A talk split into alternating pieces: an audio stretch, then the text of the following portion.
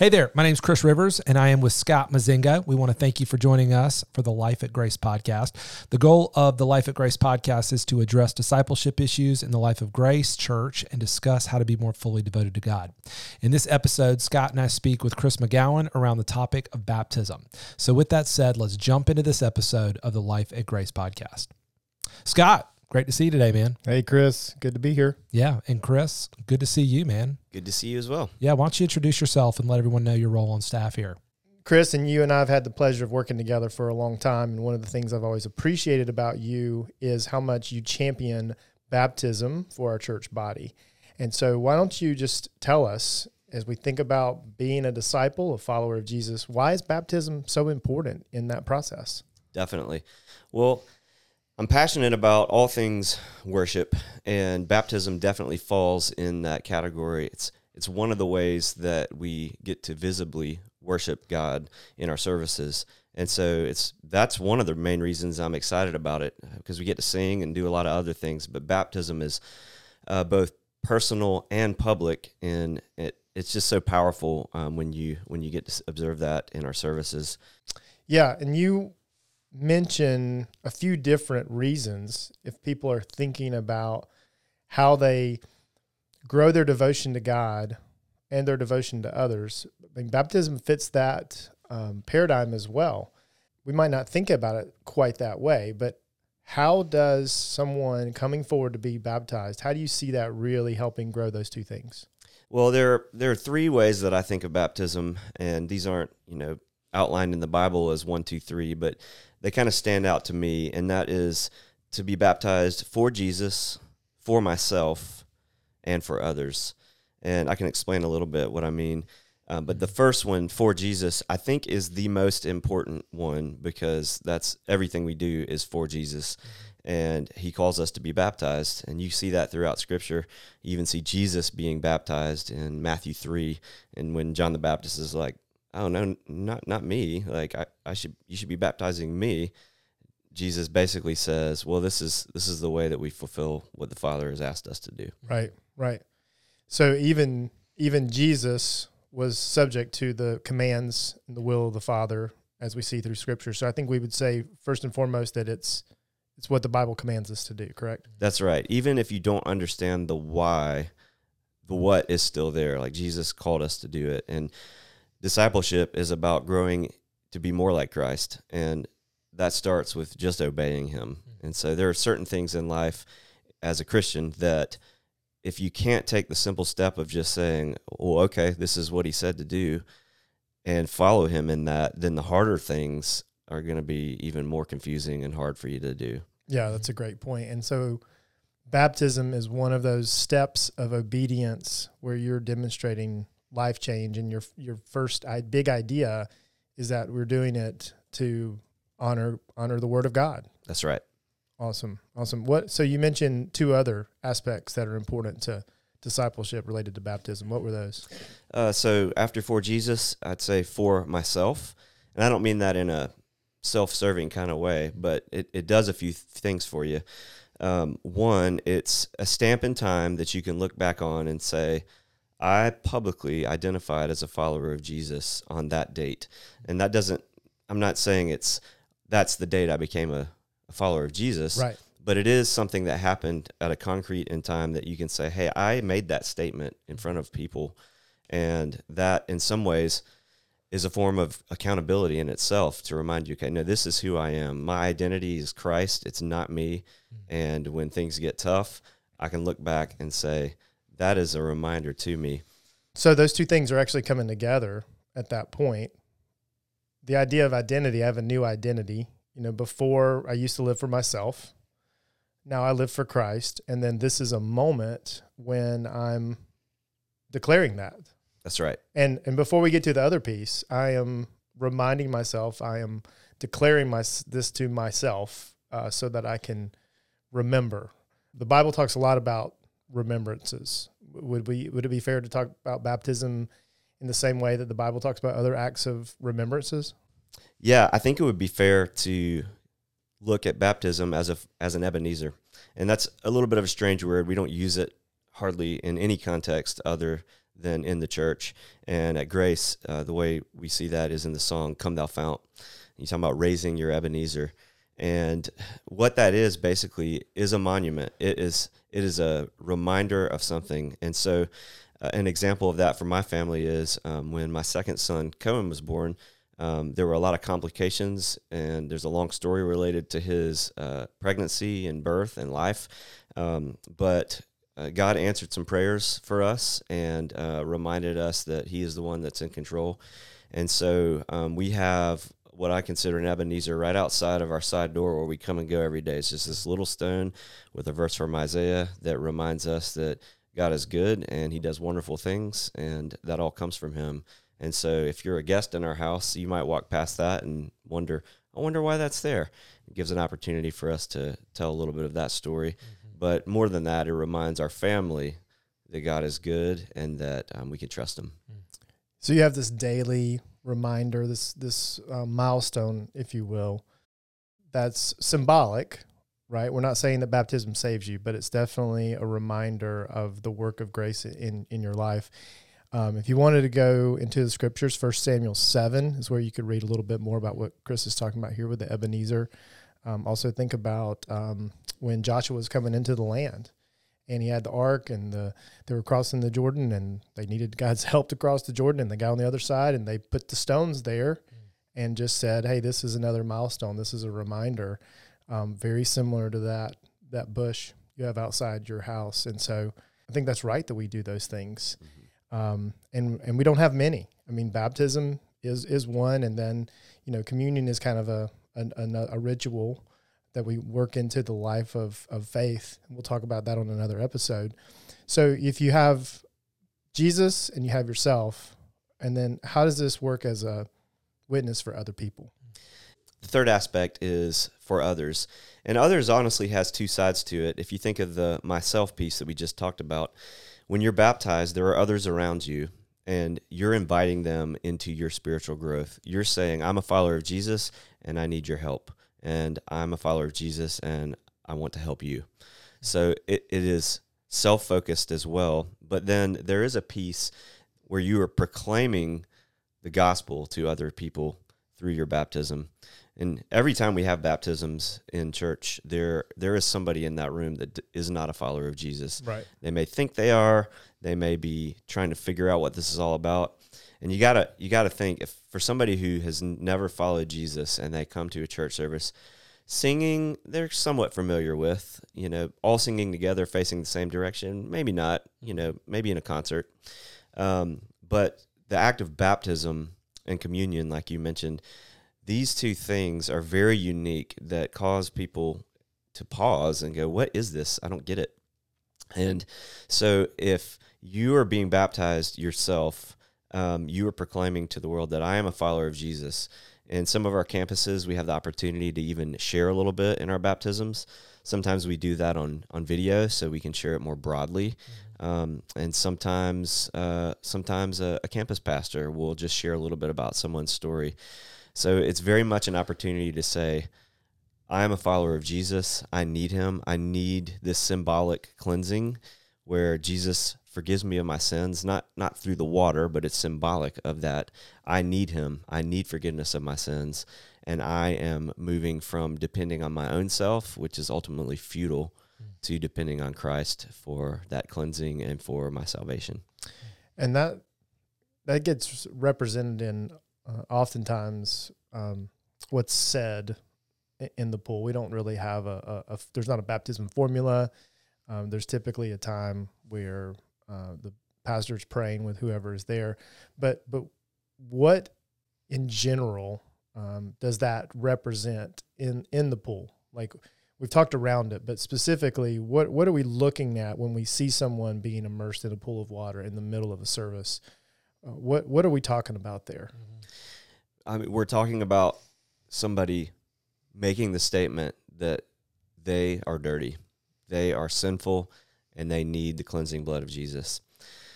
And then their baptism going under the water is symbolic of them dying with Christ. Romans 6 talks about that really well, I think. And then being raised up out of the water is a symbol of being raised to new life in Christ. And so it's just this compact symbol of death, cleansing, resurrection, and um, the gospel all in this powerful little symbol that happens. And doing it uh, publicly um, is important. Would you agree? Yeah, I would I would totally agree. I think doing it publicly, one, you can't proclaim something to somebody who's not there. So uh, we like at Grace to do these as part of our services because uh, you have the most people around to bear witness to it. And so it would have the most spiritual impact for those in the room and also invites the most people to identify uh, with the person being baptized and commit to being a part of their spiritual growth. Yeah, and connect that to to worship because we'll we'll talk about we're going to worship um, around the pool or while we watch baptisms, but how do how do people understand why is that an, a worshipful event? Sure. Well, worship, uh, there's so many aspects to it. And typically, when you say worship, people think singing. Right. And I think the Bible is pretty clear that really what worship is, is a, a lifestyle that um, proclaims who God is, that declares that He is God and that I am not, that praises Him for the for all the all of who He is, and puts ourselves in a posture of humility and um, in need of God. And so baptism, I mean, you can do that in song, right? You, we sing these words that remind us of those things, and sometimes we're just singing to God. Sometimes we're singing to remind ourselves of what we need. But baptism is another very um, visible form of worship where you're saying all of those things. And I think about how in your your paradigm of for myself and for others, like when I'm seeing someone be baptized, I'm being reminded uh, if, if I'm a, a follower of Jesus who's been bapti- baptized of my own baptism and that public declaration, and then I'm also just joining them in celebration for just the grace of God at work in the world. And here's another evidence. Here's another person that has encountered that grace of God. So it really is for others in a chance, in a sense that it, it allows me to enter into worship in a really in a really special way, as they are um, taking the act of obedience um, to Christ, but also to to the local church body. This has been great, Chris. So one of the questions I have is uh, why water and why immersion? So help us understand that as a church. Why do we think in that way? So, water has always been part of ritual cleaning, even um, in Jewish history, predating the Christian church. Uh, a, s- a symbol of becoming clean and even just physically becoming clean before entering into the temple.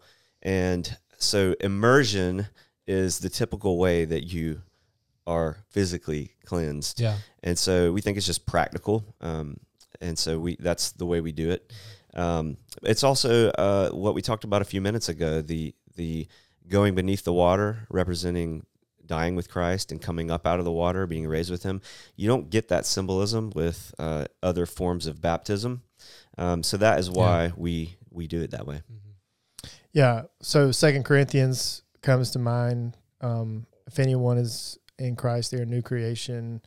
Basically, everything, every part of you is being changed, Mhm. and I think that is symbolic when every part of you is is getting wet. That's a good We're- point. Now, we're not saying that this is the only way. Obviously, there are other traditions that that practice baptism differently, but but part of what we want to do on on on this podcast is just help understand what what we do as a church. And so we've we've chosen immersion. We've also chosen our worship services, and so then you have people uh, basically taking a public bath during a very um, can be a very crowded crowded Sunday morning. Hmm. That's an odd experience, Chris. Yeah, I, I would say for most people, there's a, a bit of embarrassment that comes with it. Um, definitely humility um, involved in that. Um, you know, if we go back to the first thing, it's it's an act of obedience. Mhm. So you got to kind of get past that either way. But the idea of um, denying yourself what you think and feel would be best for you, which would be to not be embarrassed in front of a bunch of people in a pool, Mm. um, and saying what what Jesus says is more important. Is it fair to say it's a test? Yeah, Yeah. Yeah. So denying yourself the comfort that you would naturally gravitate to of Right. not getting in that pool um, is is an act of humility.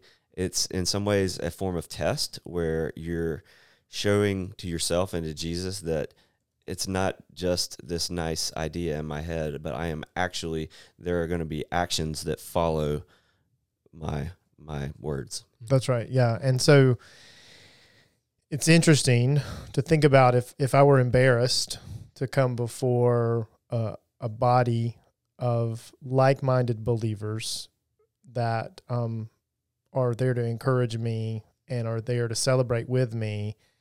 Um, I think that's why it's fair to say it's a test because if I'm embarrassed to do that, then how likely am I to share my faith with people who don't have the same beliefs, who um, may make fun of me or may even mock me or whatever. And so I think it is one of those where the one of those times where that public proclamation um, to a to a local church body gives us the confidence to then go out into the world and to give that same kind of witness, except now with our voices, with our with our with our lives and with our voices. Yeah. Yeah, and if you think about it, when you're baptized in the church, you are surrounded by people who all agree with you. Right. And so, in some ways, it should be the least threatening version of you identifying with Christ. Now, obviously, p- different people have different fears, and some of that is being in front of a lot of people. Right. Um, however, what you said is true. The the act of saying, "No, I'm I'm going to identify with Christ over myself in this moment," and beginning to train yourself to do that um, goes a long way. Because most things in life, most fears in life, the way you work through them is to meet them head on. That's right. So embarrassment bad, but humility is really good Mm. Absolutely. because that same kind of humility is what you need to have if you're going to have a, a public witness to Christ to the world, um, not um, telling people, you know, shaming them and not not not being legalistic and not telling them this is what you have to do, but demonstrating the exact um, grace of Christ that's been given to us to other people. That attitude of humility, like we see again, Jesus himself, Philippians 2, that's actually how people are drawn to the faith. Yes. That's one way that people are drawn to the faith. Absolutely. And so, I mean, I, baptism just ties in so many different aspects. Um, what about the notion of, of biblical community and being baptized into a local body, say, and some of the accountability that, that comes with that? How how should one think about and process that aspect of, of baptism, impl- the implication of baptism? Definitely. Well, I think you have to look at a few different things and and put them together because they make sense to go together. But um, God established the church, and the church is His body. It's where it's it's the vehicle through which He carries out His mission here on earth. And so, to be baptized as a follower of Jesus, separate from the church, really just doesn't make any sense. Uh, the baptism is a pro- proclamation that you are a part of that church following Jesus. And uh, so the community is a piece of that. Um, all throughout Scripture, you see the need for community, the need for uh, forms of governing authority, um, a connection from you as a as a member of the church to those who are responsible before God to you. And so in our church, we have community group leaders, we have pastors, we have ministers, and um, ultimately, everybody in our church, if you, especially if you're a member here, you are connected to someone who feels responsible for your Mm-hmm. growth. So when you're baptized at grace, you're being baptized into your community. When I say into your community, I mean, like we talked about earlier, inviting the accountability, inviting the authority within the church that somebody is accountable for you before God, and uh, you're you are submitting to that. Yeah. So let's talk. We've talked about the why a little bit. We've talked about the what. Let's talk about the how. So help us understand what does it look like when a pastor, a responsible pastor, or someone who is caring for someone that wants to get baptized in the church. How does that process come about? What does that look like? Well, we're really trying to balance two things. One, the call to be baptized. So if somebody is a follower of Jesus and and they realize I need to be baptized, we want to make that happen. But at the same time, we have a responsibility uh, for that person's following him. Do they know what it means to be a follower of Jesus? Yeah. Um, obviously, it would be a mistake to be baptized if you are not a follower of Jesus because you're not able to identify with Christ if you're not following him. Mm-hmm. And so, and, and it would be confusing to somebody if um, nobody ever uh, stepped into that and helped them understand what it means to be a follower of Jesus. Mm-hmm. And then, then they have this Ebenezer that we talked about where they're like, well, no, I, um, I, I was baptized, so surely I'm a follower of Jesus. We want to make sure to the best of our ability that people understand what it actually means to be a follower of Jesus. And we do that as part of the baptism process. And Chris, wouldn't it be fair to say that we've had hundreds of conversations over the years with, with folks who have had that very experience where they have this marker or this milestone, often from a young age, but they, um, and that's not to dismiss any type of childhood faith, but they would say on their own accord, I really didn't know, I really didn't understand. And so this process even is affirming to them that now they do understand the work of grace in their life. They do see a clear before and after. They are able to articulate their story. And and this pastoral kind of oversight helps with all of those things. We have this process, Chris, where you know pastors are um, we have interviews and we're making sure people are clear on the gospel and clear on their story and i would say that that process is is actually part of their discipleship would you agree oh definitely yeah there's there's no better time to talk with somebody about their story and understand that they're a follower of jesus or if they have some confusion about that needless to say um, we have a lot of people come into the church with different backgrounds. They might have been in church their whole life. They might have been um, coming from a background where they've never been in church ever. And so, uh, I mean, going all the way back to uh, to Jesus's time, there's confusion over what it means to be a follower of Him. We're actually talking about that some in, in Acts this coming week. But um, there's no better time while somebody is saying, I, I need to identify as a follower of Jesus and to publicly be baptized to stop right there and, and understand, make sure that they are as clear as possible on what it means to be a follower of Jesus. Now, obviously, there are times when somebody is not as eloquent in their ability to articulate the gospel in the in a moment when you're sitting down and having a conversation with them. But if they were to write it down by themselves, or if they were to be talking to their spouse or something, um, so there are different abilities to communicate, and we always want to do our best not to to keep somebody from being baptized who needs to be. It's really the it's the it's the positive version of that. It's right. we want to take an advantage of that opportunity to understand their story and make sure that, that they're as clear as possible before they make that commitment. Yeah, and what I what I love is it it just connects the dots between something that we we like to privatize, which is our faith, um, but seeing a big difference between personal and private and taking a personal faith and making it making it public, putting it in the community, making it an opportunity to to worship, making it an opportunity to share, to have accountability, to be known. And I just think it gives confidence as it leads to greater devotion to God and others. Whereas we just think that privately, I'm good. Mm.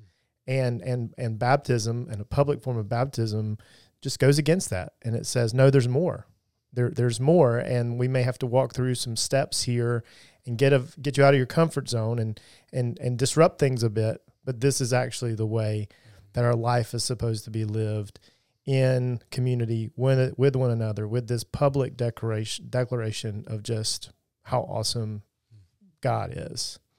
So if we're thinking about resources, Chris, someone has questions how do we go about besides this podcast helping them understand some of these aspects of baptism um, how do they think about as a parent talking to their kids about baptism what are we some of the things we're trying to do as a church to equip our church body? Well, I'm a little old school when it comes to that question, and I think there's no better way than to have a conversation with somebody.